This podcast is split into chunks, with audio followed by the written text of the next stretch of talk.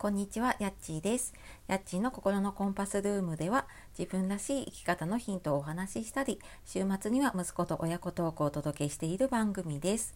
本日もお聴きくださいましてありがとうございます。えー、今日から7月ですね。はい、新しい月に入ってきましたが、いかがお過ごしでしょうか？えー、今日はね私の住んでいるところは結構朝から激しい雨が降っているのでねなんかすごい雨の音やらしておりますがはいあの出かけの方ね気をつけていきましょう。で今日は、まあ、7月に入ってね今年も折り返しで後半がスタートしたなっていうことで、まあ、後半スタートでねで、まあ、私にとっては今年1月に起業したので、まあ、その半年のね振り返りというかちょっと変化とかをね改めてちょっとはいちょっと考えてみようかなと思います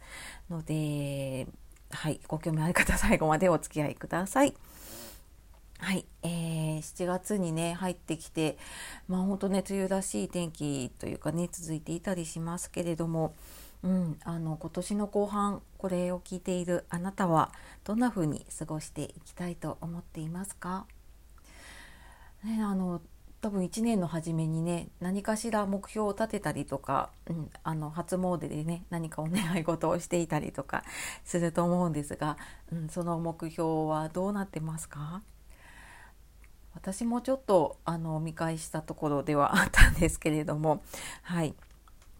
あのちょっと前かなにやっぱり今年も前半終わるなと思ったのでちょっと目標を振り返ったりとかしていてでまあそこでですねあなんかそういえば今年やろうと思っていたこと。で、うんまあ、それはなんか新たに自分でオリジナルの講座を開催をしたりとかあとは、うんまあ、ちょっと新たな学びというかねをやっていきたいなと思って、まあ、具体的には今回えっと、今まではねエンディングノートとかそういう講座をやってきてたんですけれども、えー、ちょっとあの自分軸というか自分のために時間が使えるようになるというか時間の使い方みたいなね講座をちょっとメルマガ限定で、えー、今月やっとねあの開催をしようかなっていうのを決めたりとかあとはですね、えー、今回メンタル心理カウンセラーかなはい、の、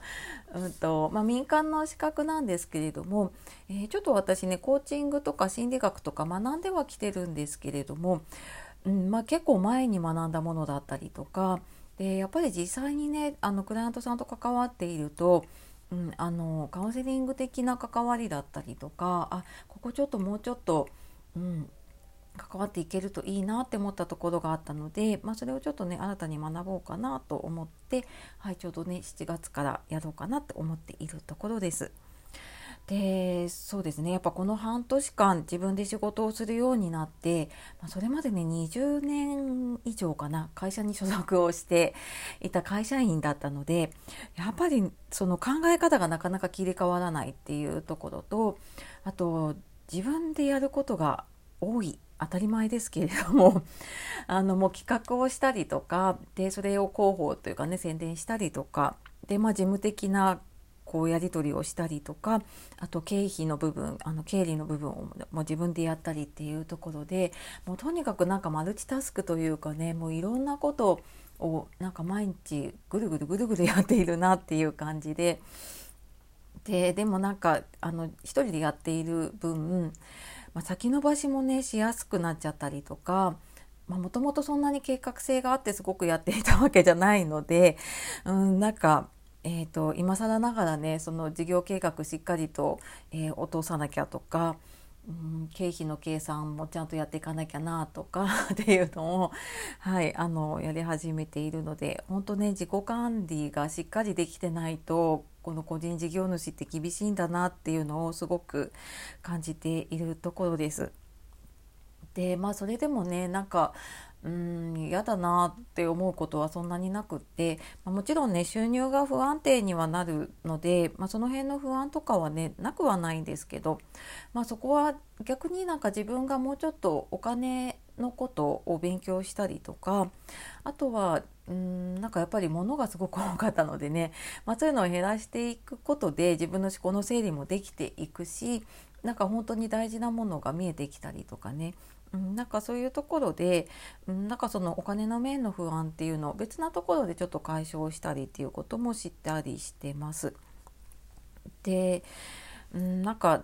なんでこう自分でねやっぱり起業してというか仕事をしているかっていうとなんか理想のライフスタイルがあってで、まあ、それは多分多いと思うんですけどね好きな時に好きな場所で仕事をしたいっていうのが私はあって、まあ、自由を求めてるっていうのもあるんだけれども私自身がなんか、うん、子育てと両立をしたりとか介護と両立をしたりとかね仕事をやっていく中でなんか本当にこう、うん、家族のそばにいたいとかもっとなんかサポートしたいって思った時にそばにいられなかった経験が、まあ、子育てでも介護でもあってすごく悔しい思いをしてきたんですよね。なんかそれもあってやっぱり子供だったりとかね、まあ、親とか家族が困った時だったりとかうん何か自分が力になれる時には、うん、力になれるような環境で私は仕事をしていれば、うん、なんか会社に迷惑をかけることもないしなと思ったのでなので、まあ、ちょっと時間はかかるかもしれないんだけれども少しずつでもなんかそんな形が作れていくとなんか自分自身のね将来の不安だったりとか、まあ、自分もしかしたらね体不自由になって外に働きに出れなくなることもあるかもしれないしね病気とかで。でそういう時にでも何かこう収入になるものとか家でできるものがあれば、なんかそこまで不安にならずにいられるかなって思ったのでまあいろいろね大変なことも多いんですけれどもねはいなんか今年の後半もちょっと頑張っていこうかなと思います。はいまあ、同じように頑張ってる方だったりとかねあの自分でちょっと仕事していこうかなって思っている方もね一緒に頑張っていきましょう。はい。では今日も最後まで聞いてくださいましてありがとうございました。素敵な一日をお過ごしください。さようなら、またね